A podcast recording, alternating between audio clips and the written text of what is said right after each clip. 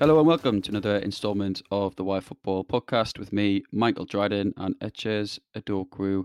Before we start, please follow us on Twitter at YFootball underscore and subscribe with us on Apple Podcasts, Spotify, Acast, and YouTube. This episode is another installment of The Chats, our second installment of this series. So, Etches, hello. Hey, Dryden, how you doing? You all right?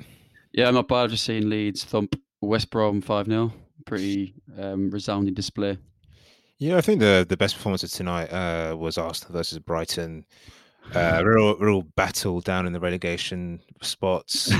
Um, end to end football, uh, top quality performance all around from Arsenal. No, it's actually really boring. Um, and I think the one bit moment of quality in the game, Arsenal scored for Lacazette, and uh, Arsenal go marching on. I feel for uh, Graham Potter's Brighton a little bit. I thought they played quite well which is unfortunate. But yeah, no, I actually missed the whole of the West Brom game. So I saw Leeds. I was watching out for Bamford because of fantasy. He did get two assists. I don't have him in my team, so I'm a bit concerned by that. This week's episode of the chat, I'm going to talk all about Timo Werner's struggles, kind of looking at why he's come in to the Premier League and what was expected of him, why it hasn't worked out so far, and are we being unfair? Mm. You know, we often talk about foreign imports in the Premier League and assume, oh, if X is doing very well here, when he comes to Y, he will also be very good. And it's not always um, as easy yep. as it may look. So to kind of kick things off, uh, I kind of wanted to go back in time to, well, actually, the summer where Timo Werner moved to Chelsea. It was around 45 million pounds because his release clause was was met. I think it, we actually had a guest on who was discussing how he'd fit in at Liverpool ages yeah. ago and how that would work out. And he was kind of the hot property of the time. Um, you know, when you spend that sort of money, which is a, a, big chunk, no matter what side you are, you're expecting similar returns um, to what he delivered at Leipzig, and he was pretty lethal there goals wise. Um, so, what what did you kind of expect from Timo Werner? Was it more of like a, you saw him as someone that could grow into the league, or was he already kind of the star that was supposed to arrive and absolutely destroy defenses week after week? Well, more the latter, you'd say. He's 24 now, which, you know, he's still got time to grow and to build on potential even further. But yeah, I'd say the latter. I mean, last season, I've got the stats up here 34 Bundesliga appearances, 28 goals. And so I kind of expected to see him hit the ground running. I suppose, as we'll go on and discuss a bit further a, a bit later, it's a very different system. And so it was, and he's coming to a Chelsea team, right, that has had so much talent come in. I think everyone was kind of scratching their head a little bit, wondering how would the Chelsea team do at the start of the season. So much talent came in. We had Havertz come in, we had Ziyech come in, even players like Thiago Silva, Chilwell, Mendy eventually came in, and the whole team is revamped. And there's still some f- folks in there like Mount and Abraham who are mainstays uh, from last season, season before, who are there doing well at the moment. But it's it's such an overhaul yeah, I think that's fair enough. Um, you know, of all the signings that Chelsea made, I think the ones which carried the most fuss were himself and Havertz, naturally because they're attacking players. You know, Ziyech as well, but Ziyech was actually signed a few months before that, wasn't mm. he, on like a yep. free type of deal. So there was a, a lot of uh, hype around Werner. Um, I remember I, have watched him quite a few times. He didn't actually always sparkle when I watched him, but I could see the talent that was there. Um, obviously, his his pace is extremely threatening, especially when he uh, is, is, through on goal or is given the space to do so, and he works quite well off like a tall type of target man striker like Poulsen at Leipzig. Yeah, he definitely, yeah. devastating. Obviously, we kind of moving on to like the next point, which is why hasn't it worked out? And I think it, it's a really tough one to kind of answer. I also feel fans love someone. If fans love to see a player that's not on their team do badly, just naturally. So I think people also form assumptions extremely quickly. So I, I saw a, a, tweet not long ago from a really big Chelsea account, or was it no Man United account, which was saying it's mad that Havertz is already on his way to becoming a Premier League flop. And I remember I was looking at games that Havertz has played, or even Werner, and they must be under 20. And it's just so interesting how football Twitter, which is what I like to call it, or the Twitter mob, kind of decide on a player within games when you know there are some famous examples of players in the past that have taken a season 18 months to really settle and have then flourished into the fantastic players uh, that we know them as but specifically looking at why Werner hasn't worked out it's, it's kind of like a change of system and like a change of team right yeah so you look at how Chelsea play one is playing wide I know there are a lot of people out there that will say, "Oh, but he used to play wide, etc., etc." But yeah. from when I saw him when he was prolific, he's playing through the middle, and I think that's kind of been tricky for him. Uh, when I've watched him, he seems that his confidence has dropped a little bit, um, which happened. You don't score, but he just seems rushed. I watched him in the Arsenal game in particular. Yeah the, the, kind of what I'm trying to say is when you have a ball in a certain area and you're Harry Kane, Messi, Ronaldo, Suarez, and his prime Lewandowski, you really don't want that player to shoot from there because you know it's going to go in, or you have a strong feeling it's danger. Yeah. With Timo Werner now, especially when we played them the other day, and uh, also against Leeds, I, I just felt like he's just not going to do it. I know in the end he actually got an assist in the Leeds game, I believe but I, I just I just don't. He doesn't have that fear factor when he's playing for Chelsea against Villa or he's playing against Chelsea against another side who are particularly playing at the low block. He's getting the ball kind of, you know, that space like just inside the box or even just on the line of the penalty area or just outside yeah. the box. And he's getting the ball in there. He's got Chilwell wide, so it, you know Werner's not expected to be wide. And he's come back on his right foot, and he's got literally got like three players in front of him, and he's trying to get that shot away. He's trying to think of kind of how to to react to the situation. Whereas when he was perhaps going through with Leipzig and had more space, he was to an extent already knew what he had to do. He was kind of probably systematic and he just, you know, he applied that kind of Jimmy Vardy finish. He's kind of like Jimmy Vardy sort of player. Yeah, I completely agree with you. You know, the, the method seems to be at Chelsea from when I've watched them, like a 4 3 3 ish type of thing where the wide players kind of tuck in. So, you know, you have, if Mount is wide, he cuts in. The idea is that Werner does the same. And because he's on his right foot, he's going to hit it and it's going to go in.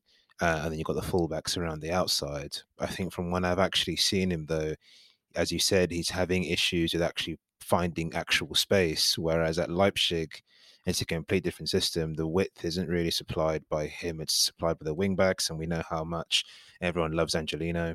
Um, for yeah, yeah. And from where we see Werner, it's obviously much more central, and as you said, coming from deep. Yeah, you, you mentioned the Southampton game. Eh, the two got, I think he got two goals, but the one goal I remember that he did score was the one where he literally ran from deep, and then it's kind of poor defending, but it was so instinctive for him, where he's got down, beat a man, used his pace, then got a shot off, and then scored. Um, and I thought that was kind of the turning point. I thought, oh, we're going to really see him. I missed some of the in between games, and he seems to have been shipped back out wide, but he just seems so ineffective yeah. there. And it's no surprise that he got them two goals against a Hasenhüttl side that does like to play high as well. So I just kind of, you know, illustrates the point that playing against a low block, it's difficult for any forward, you know, playing against, you know, you've watched Man City against Newcastle at the weekend, or uh, I think it was Boxing Day.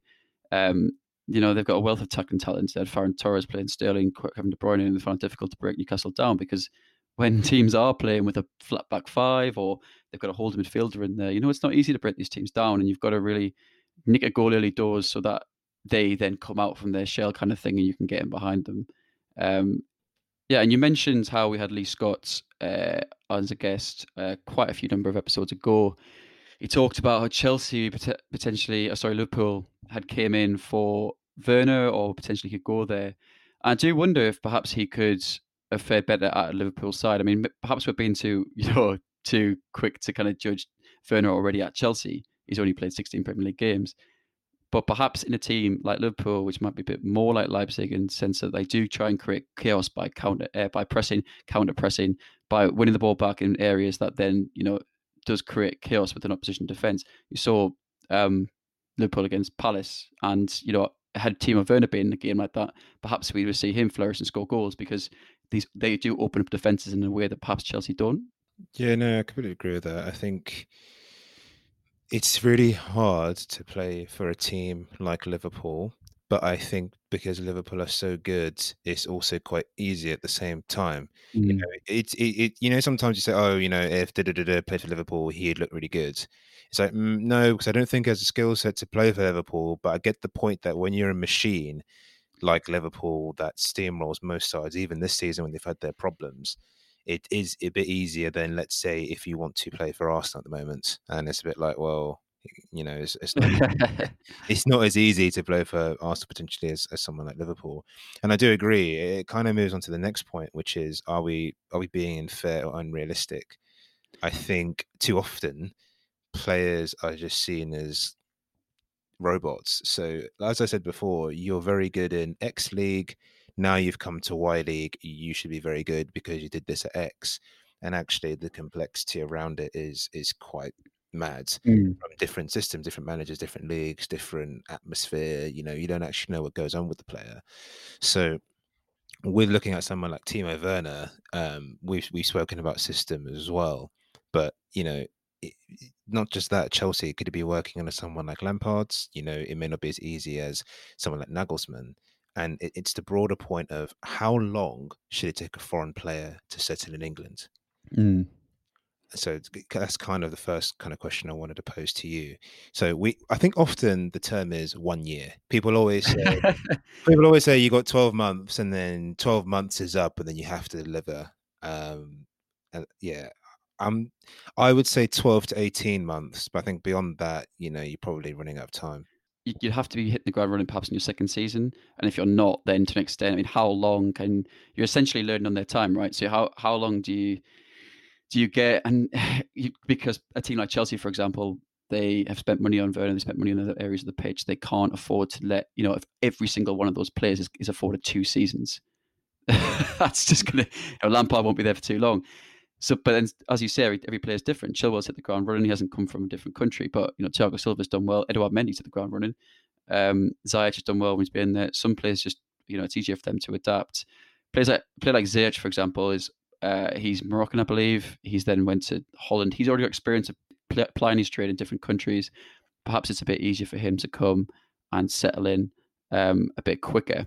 It's going to be difficult for Chelsea because you can't even as I said, two seasons is a lot. Even one season, even half a season. If, if in half a season all those players don't completely settle in and embed and perform, the team is going to be, you know, isn't going to be performing, and it's it has to happen right away for some of them players. Yeah, that's the thing, isn't it? Um, football, a really good example is Real Madrid.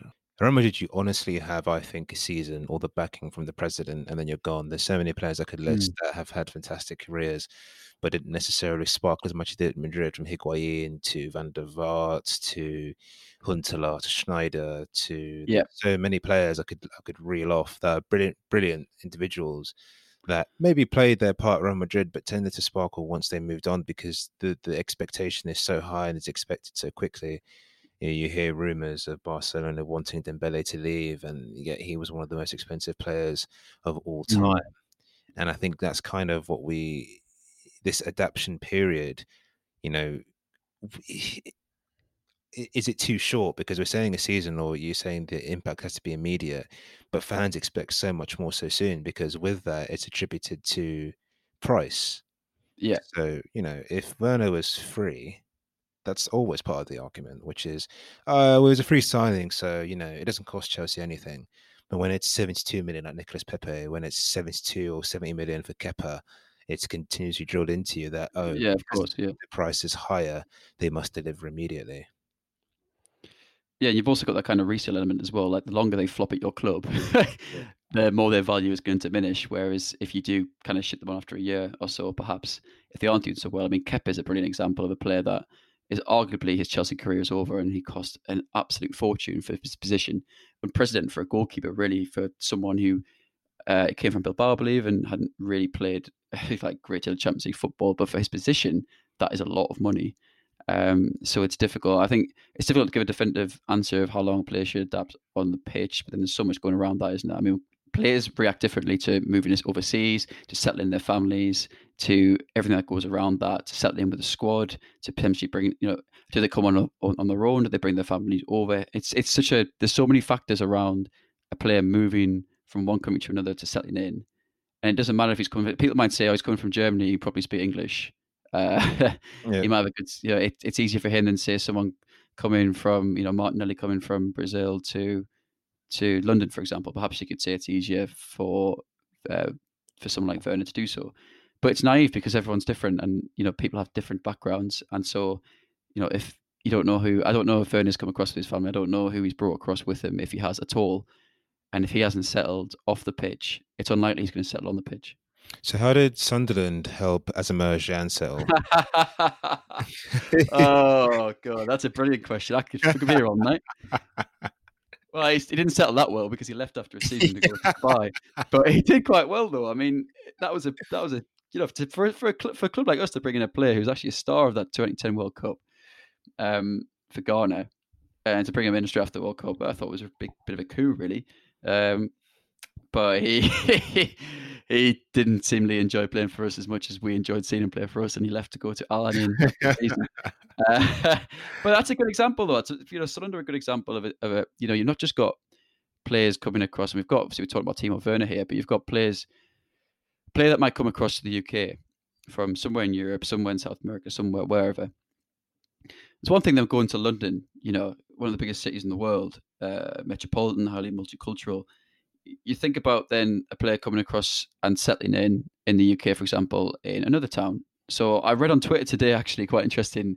Uh, it's quite an interesting anecdote. I think it was in the Athletic actually um, about Man City when they go into negotiations with a player, they show this player hmm. that the weather in Manchester is not actually, in terms of like average rainfall, any worse than London because obviously, as a stereotype, Manchester's got bad rain, bad weather, and so then obviously they come across about I don't want to play in the rain. I don't want to play. It was that that story about apparently Antoine Griezmann didn't want to come to Manchester because it was too cold. I don't buy that because it gets cold in Spain. but, but, does it? It it does, yeah. Ah, okay, but thanks, thanks, thanks for sharing, mate. Thank you for sharing. if you can take anything away from this episode, is that it does get cold in Spain. In case you're wondering, um, but no, you make a good point that I read that article as well.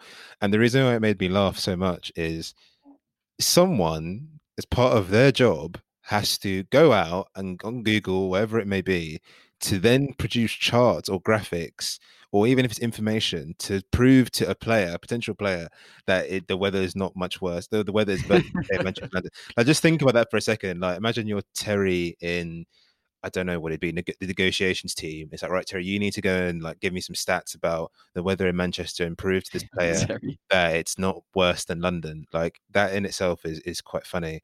Um, but um, yeah, I think it, the next kind of point is we're talking about how players settle, and I think it kind of falls down into three things, which is club, system, and the player themselves. So system is like, you know, Messi is one, one of the best players in the world, but I, am not too sure Tony Pulis would get the best out of him. He just got sacked today, to be fair. So I mean, he did not. 45 days in the job as well. That is actually bonkers. 45 days. And you still, you're still unboxing like your right move boxes in your wherever you were staying, and then you just get the boot, which is which is not very nice. Well, pay for next Christmas, so he'd probably be quite happy, old Tony. Oh, I don't think anyone's happy to getting sacked. no, but it's the stigma behind these, like you know, the stigma behind these kind of matches, these like firefighter managers like Pulis and Sam Allardyce, where everyone assumes that everyone assumes like Allardyce that he's come to uh, West Brom.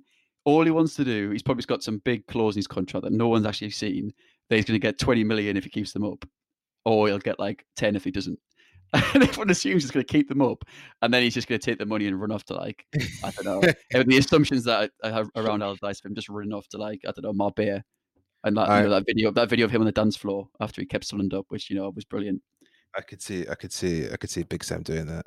Um, but yeah, it kind of like yeah. So system is all about yeah. Someone like Tony Pulis, I don't think would get the best out of Messi in his football, which is pretty obvious club is, you know, some clubs in terms of the culture and where they are don't suit some yeah. players. I think if you're coming from Barcelona, I think it could be quite tricky for you to go to a club maybe like Hull in terms of maybe the city, not just about where it is in terms of the climate, but actually the city and the community that are there. And some yeah. of it's the player, right? Like you might think uh, Jesus Navas used to have severe homesickness as a youth. This yeah. is good. This is good knowledge as well. It's good fact. Yeah. Yeah. He used to have severe homesickness as a youth, and that scuppered a move to someone in Europe. I believe. I think it might have been Chelsea, eh, like years and years ago, and then obviously he eventually moved to City and moved back. Now, if you don't really know that you actually are homesick, because you may not know, and then you opt to move, a good example is the late Reyes. where he came to Yeah. England and suddenly realized, oh, actually, I really miss Spain and I miss my friends. Part of that does come down to the player because I, I assume clubs like Arsenal really do try. They had other Spaniards there, um, maybe not then, but you know they had Fabregas coming through. But you, you part of you has to say, well, Fabregas came from Barcelona as a 15 year old, settled. You didn't. That's not necessarily all on you, but the player is also part of this big kind of Venn diagram of the system, the club, and the player themselves. Yeah, absolutely. I mean, we, we assume just because they're elite footballers or elite sportsmen uh, that they just they're not like everyone else. They're not like you or I or the, the listener or whatever who are you know just human beings at the end of the day, and they do actually have have vulnerabilities. And so you know, as you said, Fabregas coming over fifteen shows his strength of character. To even someone like Bellerin comes over quite young from La Masia, and you know settles in, uh, does quite well in terms of the football. They come through quite young. They go on to be professionals for the club and go on to have good careers. That's testament to their characters. You know, some players come to this country or you know it, i mean look at english players going abroad it doesn't happen too often and not many have done so well going abroad so it's not just obviously club players coming to england specifically in terms of this episode obviously we're talking about werner but just generally moving across to another country i mean you're taken out of your comfort zone probably at a young age um, and even if you're not at a young age, you've got a family who you might have to bring across. There's a lot of things that go around it. And People becoming homesick, or their families becoming homesick. And you know, if you're 29, you've got a, a family of four, and they're in their teenage years or something like that. I mean, that would be you'd have to have them quite young. But if they were like you know 10 around the 10 around 10 years old or something like that, your kids, and you're having to uproot them to move across to another country to play football. These are all factors I think people don't or people take for granted. And even just with domestic signings. So I mean, with Sunderland, for example, Sunderland is so far away from a lot of cities. The northeast in general is um, other cities in the country. So even places like the northwest, it's good. You're talking a good three, four hours um, uh, car journey.